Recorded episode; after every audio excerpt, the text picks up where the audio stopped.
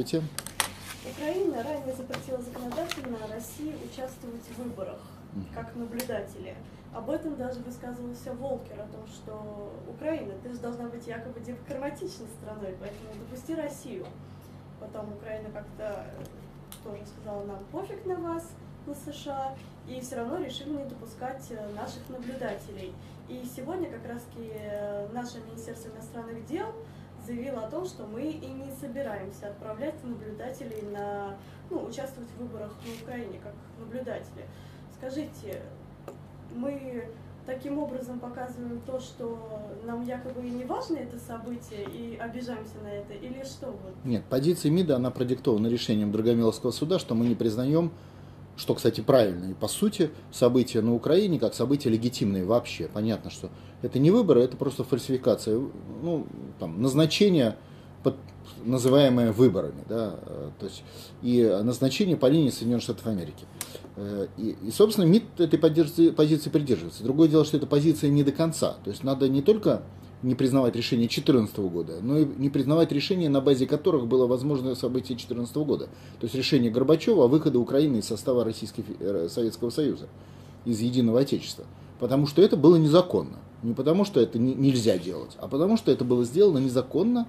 И, соответственно, мы не знаем, как вот сейчас на выборах, какова воля украинского народа, не тогда на момент выхода, не, не сейчас. А чтобы эту волю определить, нужно провести процедуру выяснения воли аналогичную, как проходила, например, в Крыму или в Приднестровье. Напоминаю, и там, и там по 96% за единое государство с Россией.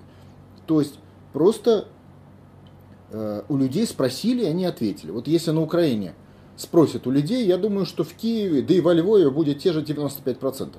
Только, естественно, спросить надо с позиции права. Э, то есть с позиции восстановленного э, территориальной целостности, э, отмена незаконных выхода Украины, после чего уже осуществляется механизм все, ну, всенародного опроса или референдума, уверен, что 95% будет и в Киеве, как и в Крыму. Понимаете, да? Вот логика.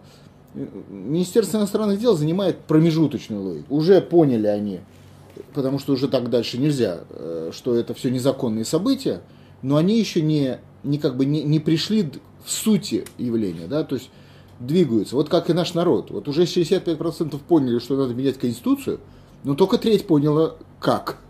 Вот так и здесь. МИД уже понял, что надо э, менять суть системы отношений с Украиной э, э, с точки зрения легитимности, то есть законности событий, которые там происходят. Но, но он еще не дошел до, до ответа «как».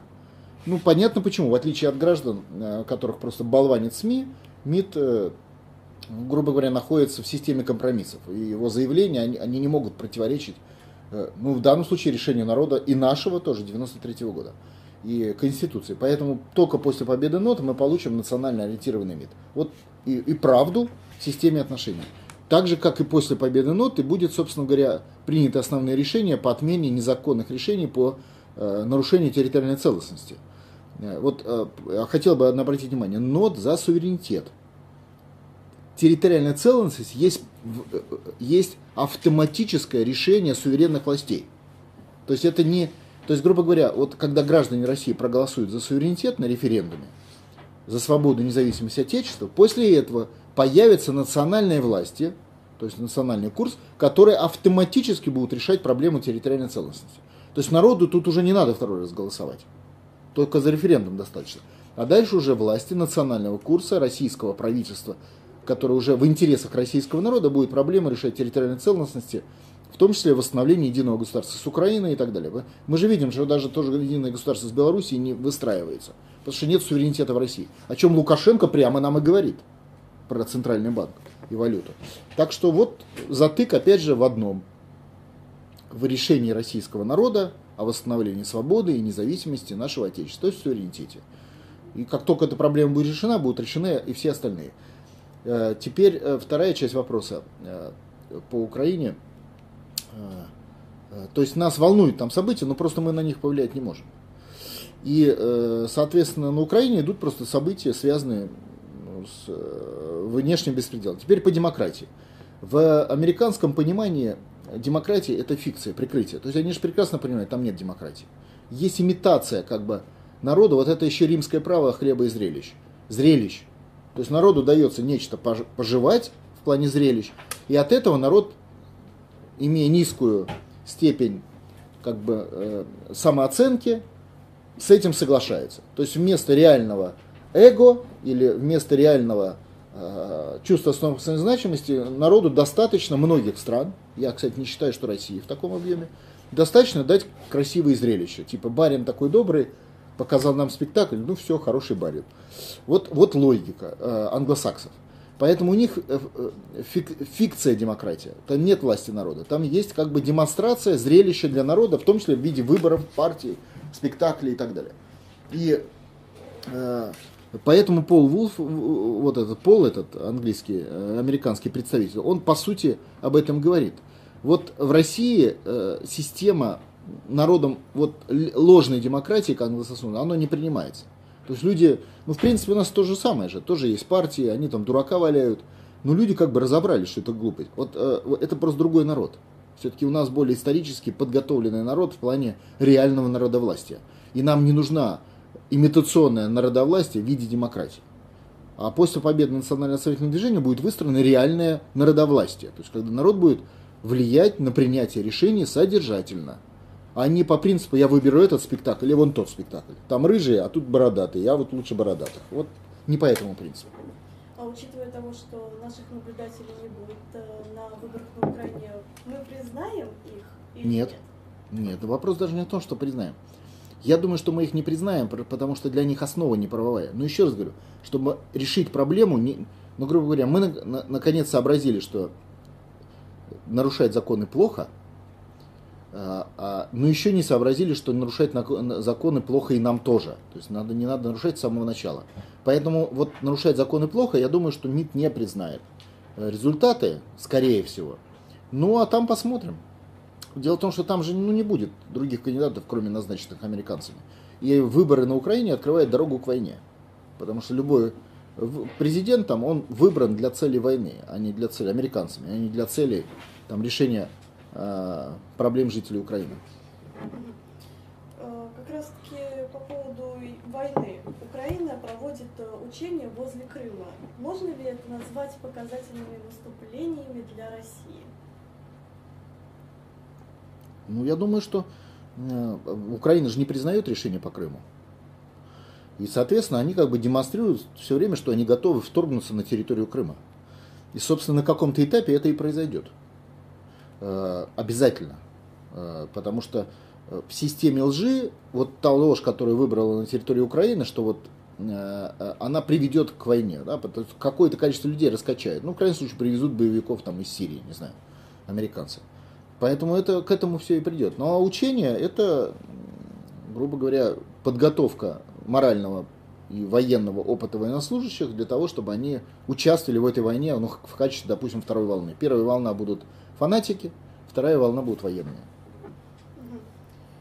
Э, Евгений Алексеевич, э, Путин огласит э, послание Федеральному собранию 20 февраля. Как вы считаете, что будет на этом федеральном собрании, на что сделает акцент Владимир Владимирович, и будут ли какие-нибудь громкие заявления?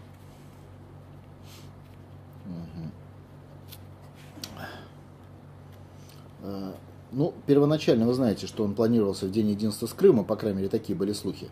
И тогда бы были бы определенные заявления уместны. Сейчас позиция России э, э, держаться, то есть держать строй. Когда держат строй, не ожидаются каких-то серьезных заявлений. Все серьезные заявления уже объявлены. Понимаете, майские указы, послание прошлого года, то есть они все есть. Я не, вот я лично не жду Э, каких-то радикальных заявлений. Ну, серьезные они все у него, у Владимира Владимировича, но вот радикальных заявлений я сейчас не жду. Э, США вновь выступили за отставку Мадуры. Что будет с Венесуэлой? Будут ли они до конца бить э, Мадуру, чтобы требовать отставку и поставить своего проамериканского оппозиционера Гуайда? Что нам необходимо делать э, для того, чтобы сохранить, возможно, режим э, Венесуэлы? Вообще, какова роль Венесуэлы, России в Венесуэле? А, во-первых, сама Венесуэла не имеет суверенитета, иначе бы она не была подвергнута вот этим режиму сада. Ну, посмотрите, например, там Северную Корею, как по сравнению. Ну, Северная Корея тоже производит и уголь, и природные ресурсы немало. Ну, вы видели, чтобы в Северной Корее американцы, там, поссорившись, сменяли руководство, допустим, угольных компаний Северной Кореи? Такое в принципе не может быть. Или, допустим, замораживали счета угольных компаний Северной Кореи в Америке, в Вашингтоне, да? А в Венесуэле это происходит. То есть это означает, что Венесуэла отсутствует как субъект самостоятельного действия. То есть там нет суверенитета. И в этой ситуации вообще вся история с Венесуэлой это, это идиотизм Мадуры, который, не будучи как Чавес готов к восстановлению суверенитета, а Чавес все-таки был революционер, который был до него, он э, почему-то, ну, видно, американцы обманули, они же умеют обманывать в переговорном процессе. Он почему-то посчитал, что американцы ну, не сменят руководство и будут ему подыгрывать. С какой стати? То есть, если ты понимаешь, что твоя страна идет к ссоре с американцами, то ты сними вопрос, реши проблему суверенитета. Подними нот, возглавь его, и после этого, освободив Отечество от зависимости от иностранного управления, ты можешь, в принципе, обострять ситуацию, как Корея. И вот тут тебе может понадобиться Россия. Потому что это будет обострение носить в том числе военный характер, а не только экономические. И, э, и, соответственно, Россия могут быть союзником. А сейчас просто ничего нет. То есть Мадуро выбрал тактику, при которой он просто тихо, его тихо там удавят и все. Но американская тактика не спешить. Они знают, что они хозяева положения. Счета у них, деньги Венесуэлы у них, управленческие решения у них. Мадуро допустил, чтобы Э, второй человек в стране, а представитель парламента, ну представьте, у нас второй человек, выступает на стороне иностранного государства. Что ты его раньше туда пустил? Ну что ты его сейчас не арестуешь? Что ты не арестовал его раньше, как ты что, не знал, что он предатель и преступник? Знал. А тем более сейчас преступник официально присвоил себе полномочия власти. Это по венесуэльским законам тоже уголовное тяжкое преступление. То есть, грубо говоря, Мадуро просто подыгрывает. То есть я считаю, вот и может быть мое мнение будет сейчас расходиться, с, о, Мадуро это Янукович Венесуэлы. То есть вся его задача договориться с американцами, и э, это выглядит как обострение отношений, договориться с американцами о том, чтобы они оставили его в покое, и он где-то там олигархил. Вот как э, Янукович ушел, там пару миллиардов долларов у него есть, санкции сняты, и все, он как бы обеспечен и себя, и свою семью, так сказать, как э, такую династию основал. А Украина, да плевать на нее. Вот так и с Мадурой. Поэтому я ему не верю. Просто потому что он не может быть таким глупым, я ему не верю. Понимаете? Человек таким идиотом все-таки на уровне президента быть не может. Ну, даже если он идиот, но у него должны были подсказать советники просто. Ну нельзя быть сражаться с американцами, не имея для этого суверенитета. Что сейчас ты там машешь голыми пятками против шашек? Ну, смешно. Поэтому моя, как экспертное мнение, Венесуэла американская скушает. Ну, скушает не быстро. Им такой нет задачи немедленно. Мало того, задача немедленно, она подпортит им имидж, и так подпорченный ливийскими карательными операциями, сирийскими карательными операциями. Поэтому они подождут несколько месяцев, пока Мадуро просто грохнется как говорится, из-за того, что вокруг него будет формироваться обстановка голода и просто непереносимости. А идею он не несет. Поэтому сплотиться, как жители блокадного Ленинграда, вокруг никто не, не сплотится. Так что это просто такая игра на несколько месяцев. А потом посмотрим. Американцы могут и в суд отправить, а могут и э, олигархам оставить. Все-таки у него там золото где-то, самолеты какие-то туда-сюда возят. Понимаете? Значит, что-то есть. Вот, собственно, вот два вы, выбора, которые есть у Мадуры. Да дурак он, что с него взять?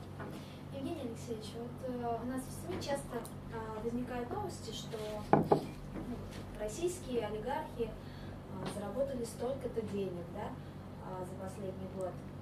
И в СМИ тоже появляются новости о том, что тот же самый российский э, олигарх, по утверждениям наших российских СМИ, угу. тот же самый Олег Дерибаско и глава Внешэкономбанка Владимир угу. Чернухин, они судятся почему-то в лондонском суде. То есть два москвича судятся да. в лондонском суде. Ну, собственно говоря, а где им судиться? Российская правовая система и государство, воля российского народа являются провинцией Соединенных Штатов Америки. Соединенные Штаты Америки определили, что суд для нас является, как бы судебная система для нас, э, э, это Лондон. Ну не только, они определили и Стокгольм, поэтому Газпром в Стокгольме судится. Ну же понятно, ну идиот уже понятно, наверное, да, козе понятно, что если ты имеешь дело с Украиной, поставки газа на Украину, то судиться надо, наверное, не в Стокгольмском суде, который будет точно подыгрывать американцам и англичанам, а в своем. Или, понимаете, вот если бы Газпром, ну я бы понял, если бы Газпром поставлял газ в Мексику. Ну, далеко Мексика, и может быть надо какой-то арбитражный суд, потому что мексиканцы скажут, мы вашему московскому суду не верим, поэтому давайте вот там Стокгольмский. Я бы понял, но Украина где возьмет газ? Особенно на тот период, когда были устанавливались отношения. То есть вот как Газпром сказал бы Украине, судиться будем в московском суде. Все. Украина бы подписала. Не хочешь, не бери газ. Мы же тебя не заставляем. Особенно зимой, если это сказать, то очень хорошо прочищаются мозги. Поэтому это само по себе решение предательское, оно как бы выглядит как глупое, но оно не глупое, оно просто подыгрывает другое, другое государство, и даже не Украине, оно подыгрывает американцам европейцам это решение, а не Украине. Э, вот та же история здесь. Нету в России права, понимаете, некоторые думают, что право собственности это вот некий орган, который вот регистрирует свидетельство о собственности, выдает, и вот это как бы и есть вершина собственности. Ничего подобного. Вершина собственности это, э, э, это обеспечение прав на собственность. То есть если твою бумажку, которую тебе выдала там, Росреестр, ты можешь выкинуть в мусорное ведро, потому что суд какой-то, по предложению какой-то страны, которая считает, что это имущество должно быть и передано им, решит, то значит важнее суд, чем вот эта бумажка Росреестра. Понимаете? Так и здесь. То есть реально контроль за собственностью России осуществляет лондонская правовая система, английская, американская правовая система. Причем при приоритете англичан по указанию американцев. Они реально, э, Росреестр России находится в Лондоне, если кто не понял. И в принципе по всем вопросам, не только по вопросам бизнеса, там все-таки крупные предприниматели московские, по всем вопросам. То есть, грубо говоря, если Лондон захочет отнять у любого гражданина России квартиру, однокомнатную, он может это сделать. Ну, просто ему в голову не придет заниматься такой мелочевкой. Ну, зачем ему это? Поэтому квартирами занимается Московский суд, там, Тамбовский и так далее. Ну, в принципе, Лондон может взять в любой момент. И я уверен, что вот они там судятся, и где-то там есть и мелочевка, автомобили, квартиры, ну, не, они как бы идут списком. Так что это отсутствие, просто прямое отсутствие суверенитета. И напоминаю, что даже госкомпании там судятся, ВТБ, госкомпания, даже корпорация развития. То есть государственный, как бы, министерский орган в каком-то смысле. Э, статус у него, закон такой они. И они судятся в Лондоне. То есть это к рассказам о том, что в России какие-то решения принимаются. Не принимаются в России решения. Путин прав. Россия провинция США. А провинция США, значит, у нас нет права на судебную систему, на экономику, на валюту, на собственность, на культуру, мы же понимаем, что у нас больше половины фильмов это иностранные, не просто так. А это у нас нет прав на культуру, потому что под правом на культуру понимается не просто право доступа в кинотеатры фильмов, а их производство. А где они? Их нет. Ну, есть там какие-то куча сериалов, сериалов по 3 рубля, но они явно не, ну, ну то, что называется просто жвачка. Это не, не объекты культуры серьезные, которые бы резонировали в головах и в обществе. Вот, вот какая логика. Ну так это и есть колония. Вот это решение российского народа, оно и приводит к ежедневной вот этой системе. А выход простой. Жить по закону, по международному праву. Я понимаю, что по закону иногда, когда особенно закон нарушен, там лет 20-30 назад, тяжело, а, но, но, но, но, но это единственный выход. То есть в России народу просто надо принять решение о восстановлении Отечества. Иначе эта вся цепочка, ежедневное падение, она автоматически в ближайшее уже время приведет просто к ликвидации и все. А жалко, такая страна, тысячи лет истории. Сейчас в обществе стали подниматься громкие вопросы по поводу осквернения, очернения вот нашей истории. И недавно, а, по-моему, внук или внучка генерала Карбышева подала в суд на телеканал ТНТ за одну из шуток, которая была проведена эта шутка была в 2013 году, но почему-то общество и средства массовой информации это подхватили именно вот сейчас. Вот чем общество России отличалось, отличалось 13 году и сегодня? К чему это? Припекает, а то, о чем мы все время говорим. Вот мы, э, мы же с вами вот не знаю, в тысячах роликах уже говорили многократно. Победа нот из двух частей. Первая часть – это опора на высокодуховных людей, для которых ценность Отечества, но их не так много, к сожалению. И они в ноде. И вторая часть – это э, подтягивание в десятки раз больше людей, для которых ценность просто жизнь, пускай даже иногда скотская, но жизнь. Понимаете? И вот нот побежает за счет духовного лидерства, вот этих э, духовной части общества, их немного, еще раз, несколько процентов, и невозможности жить всему остальному обществу, его большинству, в силу там, экономических причин, личных причин, ну просто причин безопасности. То есть, то есть народ начинает понимать, что так жить нельзя, что мы и наблюдаем. И дальше он ищет ответа, а как жить. И вот это и есть вторая главная волна, волна национально-освоительного движения. У нас даже имени Пожарский, между прочим, э, герои национально-освоительного движения 1612 года. Они же были не первой волной, а второй.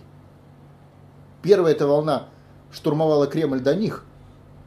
Понимаете? Они уже пришли сюда, где уже это было, да, здесь уже сформировалась первая высокодуховная волна. Ну, и, то есть даже тогда это работало. Вот это работает и сейчас. Просто оккупация автоматически приводит к такого рода деградации, которая приводит к непереносимым условиям жизни. И вот эти непереносимые, э, непереносимые условия жизни, плюс риски, которые возникают в современном обществе, когда нам уже просто открыто проеденное оружие говорят, которое вам по головам дубовым попадет, понимаете? Оно и создает вот эту мощную вторую волну, а, как бы от безнадеги. Или, как мы говорим, когда уже припекло, да? Или жареный петух начинает клевать. Ну, откуда эти все словесные поговорки? Из аналогичных событий в нашей истории. И, соответственно, вот этот процесс сейчас мы и наблюдаем. В том числе начинают появляться люди, которые начинают, ну, как бы, чуть заглядывать вперед. И этих людей становится достаточное количество, чтобы они начали замечать просто очевидную, вот эту враждебную, антикультурную, оккупационную чушь. Ну, понятно, для чего эти вот э, как, как этот Woman, да, это же не просто девушки, а у них же спонсоры, у них же заказы, они же бизнес, причем иностранный. То есть им задание такое было. Эти же шутки не они ж пишут, ну вы же, наверное, догадываетесь, и все понимают. Вот люди, которые написали им эту шутку, это сделали по команде из Вашингтона. И, и сейчас на меня скажут, вот опять про Цоя, да? Система такова, что эта команда поступает не на уровне Трампа или кого-то, она поступает на уровне аппарата. То есть просто с них требуют антироссийскую позицию реализовывать на территории России. И это обычная вещь. Я он даже иногда люди просто это не понимают. Даже патриотический фильм Путин Крым домой, путь домой, даже он американский. С точки зрения владельца. Поэтому его больше не показывают, заметили? Ну потому что не удалось Путина заставить сказать какие-то плохие вещи режиссерам, ну, соответственно, фильм получился хороший, патриотический. Но он же все-таки не вумен, эти вот девушки, да, сам говорит. И, соответственно, фильм для них плохой, для нас хороший. Поскольку они начальники, мы его больше не видим. А также, опять же, вернемся к СМИ. Вот э, есть передача у Владимира Соловьева, она достаточно популярная уже не первый раз звучит э, слово идеология. Владимир Владимирович, отвечая на вопрос о нашем нодовце, сказал, что вопрос изменения Конституции это, Зыкова, да. Да, это вопрос э, к обществу. Вот то, что сейчас в СМИ э, у Соловьева обсуждают такие горячие темы касательно Конституции, идеологии, говорит ли это о том, что даже такое оккупационное СМИ, которое работает на Запад, может как-то повлиять Нет, на... Давайте так, вот СМИ это, это все-таки э, система подачи информации. Вот с точки зрения системы подачи информации, кто обсуждает, а система, значит, проценты. Сколько в процентов политических передач обсуждается вопросы идеологии? Слово «мало» тут не подходит. То есть это просто ничтожная часть процента там, не знаю, тысячная, может быть, миллионная, если все посмотреть. То есть ничего. То есть есть просто отдельные значимые фигуры. Кстати, про них мы и знаем, потому что они на то и значимые, что они поднимают темы, которые другим нельзя поднять. Да? И поэтому они заметны. Потому что про другие политические передачи вы ничего не скажете, вы их забыли, даже еще не досмотрев до конца. Понимаете? А тут помните. Это, это, поэтому он так как бы заметен. Да? Но в принципе это доли, доли, долей процента. То есть это не система СМИ, это отдельное исключение. Соловьев здесь как исключение. Причина в том числе в статусе Соловьева. Стас Соловьев достаточно высокопоставленный пропагандист для того, чтобы он какие-то решения мог принимать сам. Вот он все-таки не вот это, не comedy woman, понимаете, которые зачитали, они прочитали, вообще не думая. И, соответственно, какие-то... И он эти решения принимает. Почему он их принимает? Ну, понятно почему. Ну, во-первых, никогда не бывает ничего однородного. Есть всегда исключения. Ну, как бы это жизнь. Второе, он достаточно умный человек, чтобы заглядывать вперед.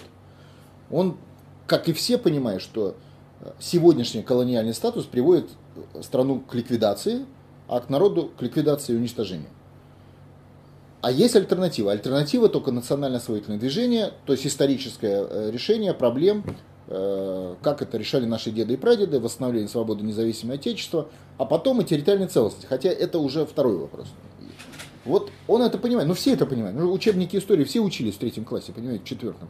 Это законы, Соответственно, он, понимая это, в отличие от других пропагандистов телевидения, немножечко затрагивает темы, чтобы потом, когда пошла эта бы динамика нода, он сказал, да, я в ней участвовал и показал старые кадры. Вот, вот какая логика.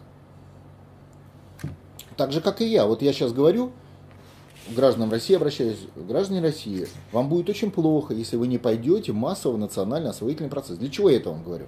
Что когда гражданам России будет плохо, помните, я говорил это же шахтерам Донецка, я им говорил, идите в Киев, спасайте то государство, которое у вас есть, от интервентов.